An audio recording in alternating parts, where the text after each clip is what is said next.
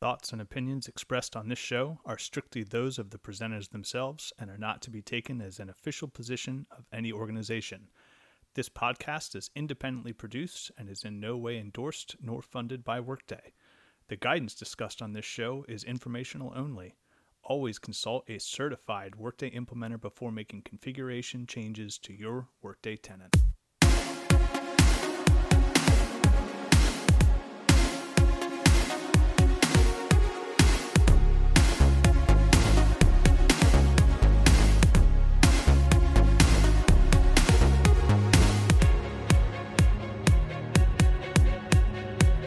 All right. Hi, folks, and welcome to the very first episode of Workday Innovators Dojo, aka the WID, which is your source for the latest and cutting-edge Workday expertise. I'm your host, Peter Shepard. I've been active in the Workday ecosystem since 2014 and have personally supported dozens of organizations in their Workday journey as a certified implementer, an independent consultant, and a Workday customer. I created this podcast to highlight the experts of our ecosystem and share their actionable insights with you. With me today is my dear friend, Eddie Garcia, who is a product lead in Workday Authentication and has come to us to talk about just that. Eddie, would you mind giving a little intro on yourself? Yeah, absolutely. Thank you for having me, Peter. Nice to see you. Hello, everybody. My name is Eddie Garcia, and I've been in the Workday consulting space for about 10 years. I've been a product lead for authentication for about half that time. During my tenure, I have worked and partnered with a wide variety of clients from different industries on their authentication approach, which has allowed me to gain a decent perspective of common trends and things that work well for specific InfoSec requirements. I was also fortunate enough to present at Altitude alongside another Workday partner, and the topic was single sign-on, which I'm sure we'll get a chance to talk a little bit about today.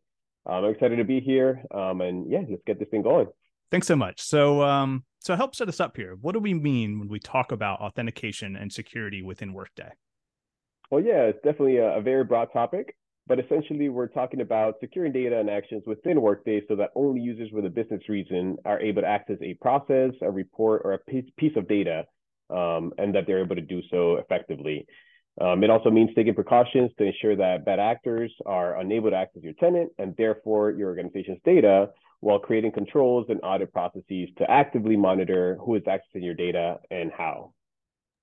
Awesome. That's great. Thank you. So, Workday is a modern tool, a cloud-based system. Can you talk to us a little bit about the sort of options we might have for accomplishing the goals that you just talked about? Oh, yeah, absolutely. But there's quite a few. Okay, well, let's do this. Let's start with the basics. Let's say I'm a brand new Workday customer. Maybe I'm just getting ready to go live. What do I need to be thinking about on day one?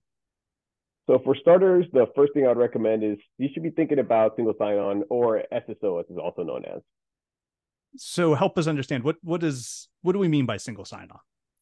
So single sign-on, it basically means that you're utilizing an identity provider like Microsoft, Azure, or Okta to handle authentication of your user community. And having that provider also act as a gatekeeper to in turn authenticate with Workday. Most organizations of scale have some sort of single sign-on, which allows users to authenticate once in the single sign-on provider and then jump across multiple applications seamlessly without having to re-authenticate. So you can think about, having a portal and then being able to access different applications, Workday being one of them. Got it. That makes sense. And what would you say, maybe I'm not an organization of scale, or maybe I'm even a new organization entirely. What if I don't have single sign-on, or I'm not able to get that connectivity in place on day one? Like, what would be the risks in not having that? Quite a few, to be honest. But without SSO, end users would have to authenticate using passwords. So basically, if you think about it, just a simple username and password combination, this can easily be compromised compared against the single sign-on setup. Users would have to remember their passwords, which, again, if human factors are in place, you would have to possibly reset a lot of passwords on a set schedule and manage how these passwords are being reset across the organization. For larger enterprises, as you can imagine, this can turn into a nightmare pretty quickly, and it's usually an untenable approach, and this sort of thing just makes chief security officer's blood run cold.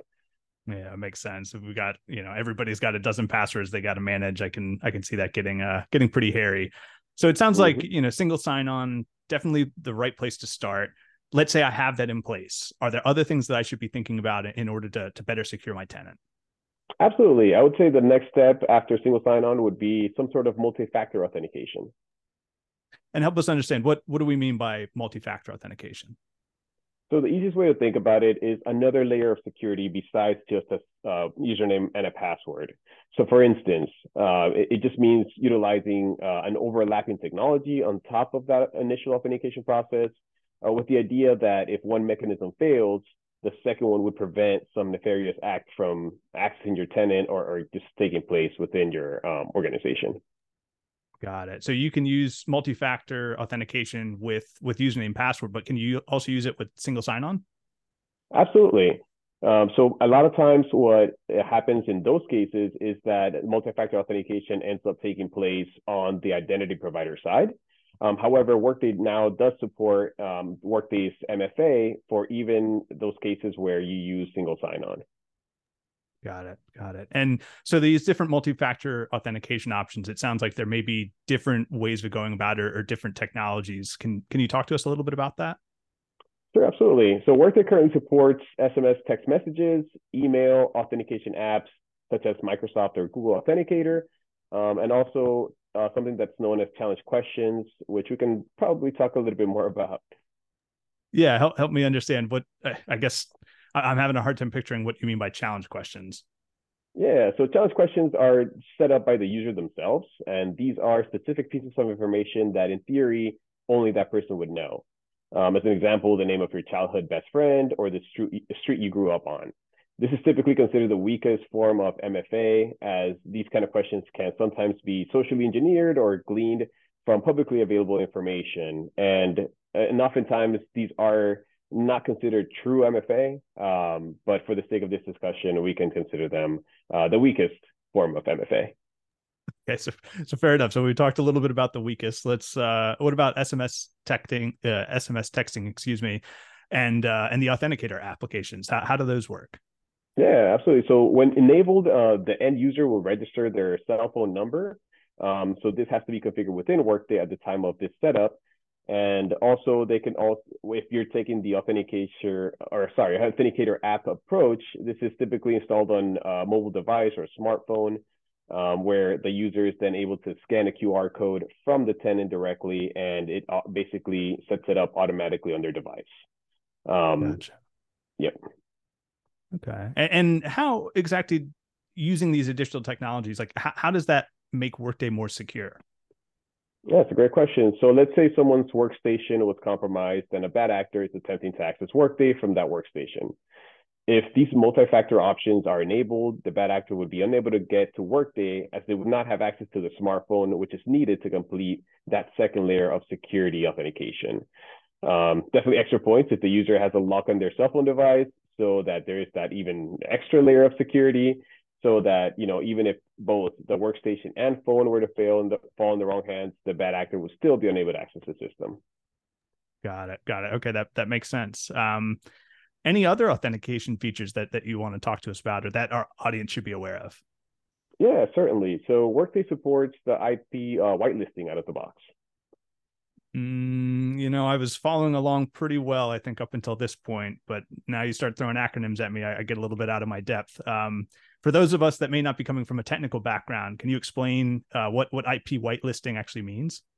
Sure, absolutely. And didn't mean to throw acronyms, but definitely it's not as scary as it sounds. So IP stands for Internet Protocol. So we're talking about Internet Protocol addresses. The easiest way to think about it is very similar to a phone number, meaning it's a unique identifier to a caller or a user. But instead of identifying someone's cell phone, it's identifying the network that they're calling from. So to whitelist an IP address, I'm basically saying only allow calls or authentication attempts from a given network or networks, and I'm going to intentionally block any other calls from any other IP range. Got it. So to take it back to your phone example, IP whitelisting would be the equivalent of kind of automatically blocking junk calls, right? So my phone would basically only ring if I knew the person calling. Is that a fair analogy? Pretty much. What most organizations will do is whitelist their company network, And if they have a work from home population, they will whitelist the IP address of whatever VPN they have their employees working on. That makes sense. Okay. You know, and I'm glad you mentioned the work from home population. Beyond whitelisting and utilizing the VPN, are there any other options that we should be considering with that specific group of workers, the work from home population? Yeah, absolutely. Something I see used increasingly, especially since 2020 and the work from home revolution, is utilizing step-up authentication. Step-up authentication? What is that? Yeah, it's basically a way to further secure certain aspects of your tenant or sets of data and force a given user to verify themselves once again before they're able to access that component. I'm still having a hard time. Can you kind of give me an example, like walk me through how that might be used? Sure, absolutely. So let's say a given customer is live on Workday payroll, and let's say they allow their work from home population to authenticate with single sign-on and a VPN, which is whitelisted. Now, they may allow a user to review their own payslip without any additional security applied, as it is fairly low-risk activity. However, they may force their payroll manager to authenticate via Authenticator app before they're able to execute a payroll run, for example, hence stepping it up. Another example may be forcing additional verification to review a report that has a social security number or other sensitive information or data.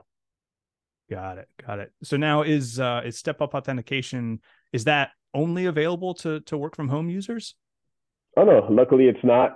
It can be a force for in-office users as well, and basically your entire population. I've just found that in recent years, it's utilized more heavily from work from home users, as there is more of a concern that data can grow legs or be compromised when Workday is accessed from away from a company office. Got it. No, that's all really helpful information. Well, so let me ask you something. In your opinion, authentication expert, Altitude presenter, seasoned Workday professional, you know, can a tenant ever be too secure? Yeah, that's a great question. And personally, I think the answer is yes. A discussion I always like to have when considering authentication options is the incremental benefit to an additional component of security versus the difficulty or inefficiency that component may introduce to your end user. At the end of the day, we're looking to create a user experience that's intuitive and streamlined. So adding additional or more complicated layers of security could become a roadblock in that process. If a user is prompted too many times to authenticate, for example, in their normal course of work, it creates a barrier to utilizing the system in the way that it's intended. Got it. So it sounds like even though we have, you know, all these technologies and these different approaches, there's not necessarily a one-size-fits-all approach to authentication setups within Workday. Yeah, I would say definitely not. Authentication setup always warrants a discussion around technical capabilities, yes, but also measuring organizational risk, user experience, and also InfoSec rules or policies that may be in place. Yeah, you know, it's interesting that you say that. It reminds me of a former retail client of mine who I think must have really skipped the conversation about usability and end user experience. As soon as we got them live, their CIO came in, disabled mobile access, disabled offsite access, forced their entire end user community to strictly utilize on-network machines to access Workday. Those machines were about 10 years old and were just slow as molasses. You know, it meant their workers had to go on site just to, you know, access their pay stubs on these horrifyingly slow machines. You know, just really, really an arduous experience to get into Workday. Yeah, not getting exactly the full value of their investment in Workday, I'd say. Yeah. No, I mean, what it really meant is their end users, they forget how to use the tool entirely. I mean, they forget how to log in, what to do when they got there. To me, it's like the organization, they bought the Ferrari, they bought Workday, but they're just going to leave it parked in the garage. It just made no sense to me. Yep, that's definitely one way to put it. That story reminds me of something else I try to impress on my clients when discussing authentication, and that is that these conversations need to take place across all stakeholder groups for the system, not just IT and security teams. There has to be a balance struck between keeping the system secure, but also allowing an intuitive and a streamlined experience for the user community. And you only get that balance when each group of stakeholders gets a place at the table. Got it. I think that's really, really great advice. So changing gears a little bit. for our Workday customers who've been live for some time and maybe they're feeling secure, they might have single sign-on, maybe they're even using multi-factor authentication. You know, as an authentication professional, are there any kind of gotchas or blind spots that maybe they should be thinking about? Yeah, I would say there are a few. One area I find time and again gets overlooked are non-production tenants. So these are more like sandbox, preview, or any implementation tenants that you may have. Oftentimes, organizations do most of the work securing production, which makes sense, but also fail to recognize the organizational risk of leaving non-production tenants unsecure. And help me understand what kind of risks are those, you know, if my non-production tenant gets compromised somehow? Yeah, I mean, top of the list, if you think about it, is data security, right? Let's say a bad actor has gained access to your sandbox tenant. That means they have access to production data that is at most 1 week old. I would like to think that most organizations would want to have a pretty strong padlock on that wealth of information. Got it. And is there anything else that can happen if, you know, let's say, like you said, if Sandbox gets compromised, anything else I need to worry about? It means that they could potentially review your tenant security configuration as well. So they may be able to glean insights that could potentially allow them to, in turn, compromise production. Got it. Wow, that's scary stuff. Well, so for these non-production tenants, what options do we have out there for securing those? Yeah, basically everything we talked about so far. So single sign-on, multi-factor authentication, whitelisting, and step-up authentication. All these concepts can be utilized in production and non-production tenants alike, and these are all driven via authentication policies. When having these discussions, I try to impress on whatever organization I'm working for that all of their Workday tenants hold valuable data and need to be carefully considered in their authentication strategy. You don't want to put 10 locks on your front door, but then leave your back door completely unguarded. Got it. No, that makes total sense. So we have just a few minutes left. Any other gotchas or pet peeves that you might want to share? Yeah, maybe a pet peeve. Next on my list would be implementer account hygiene. And what do you mean by that, implementer account hygiene? What does that mean? Sure. Yeah, I think most of our listeners, if they've worked with a Workday certified partner, are likely familiar with implementer accounts. These are basically service accounts controlled by Workday, which are restricted to only certified Workday implementers or partners. They hold tremendous power and typically have access to most parts of a given tenant, including, you know, configuration and data. Gotcha. And the idea being what a certified implementer is configuring on the behalf of a customer's requirements. They really need access across the tenant to build effectively. Is that about right?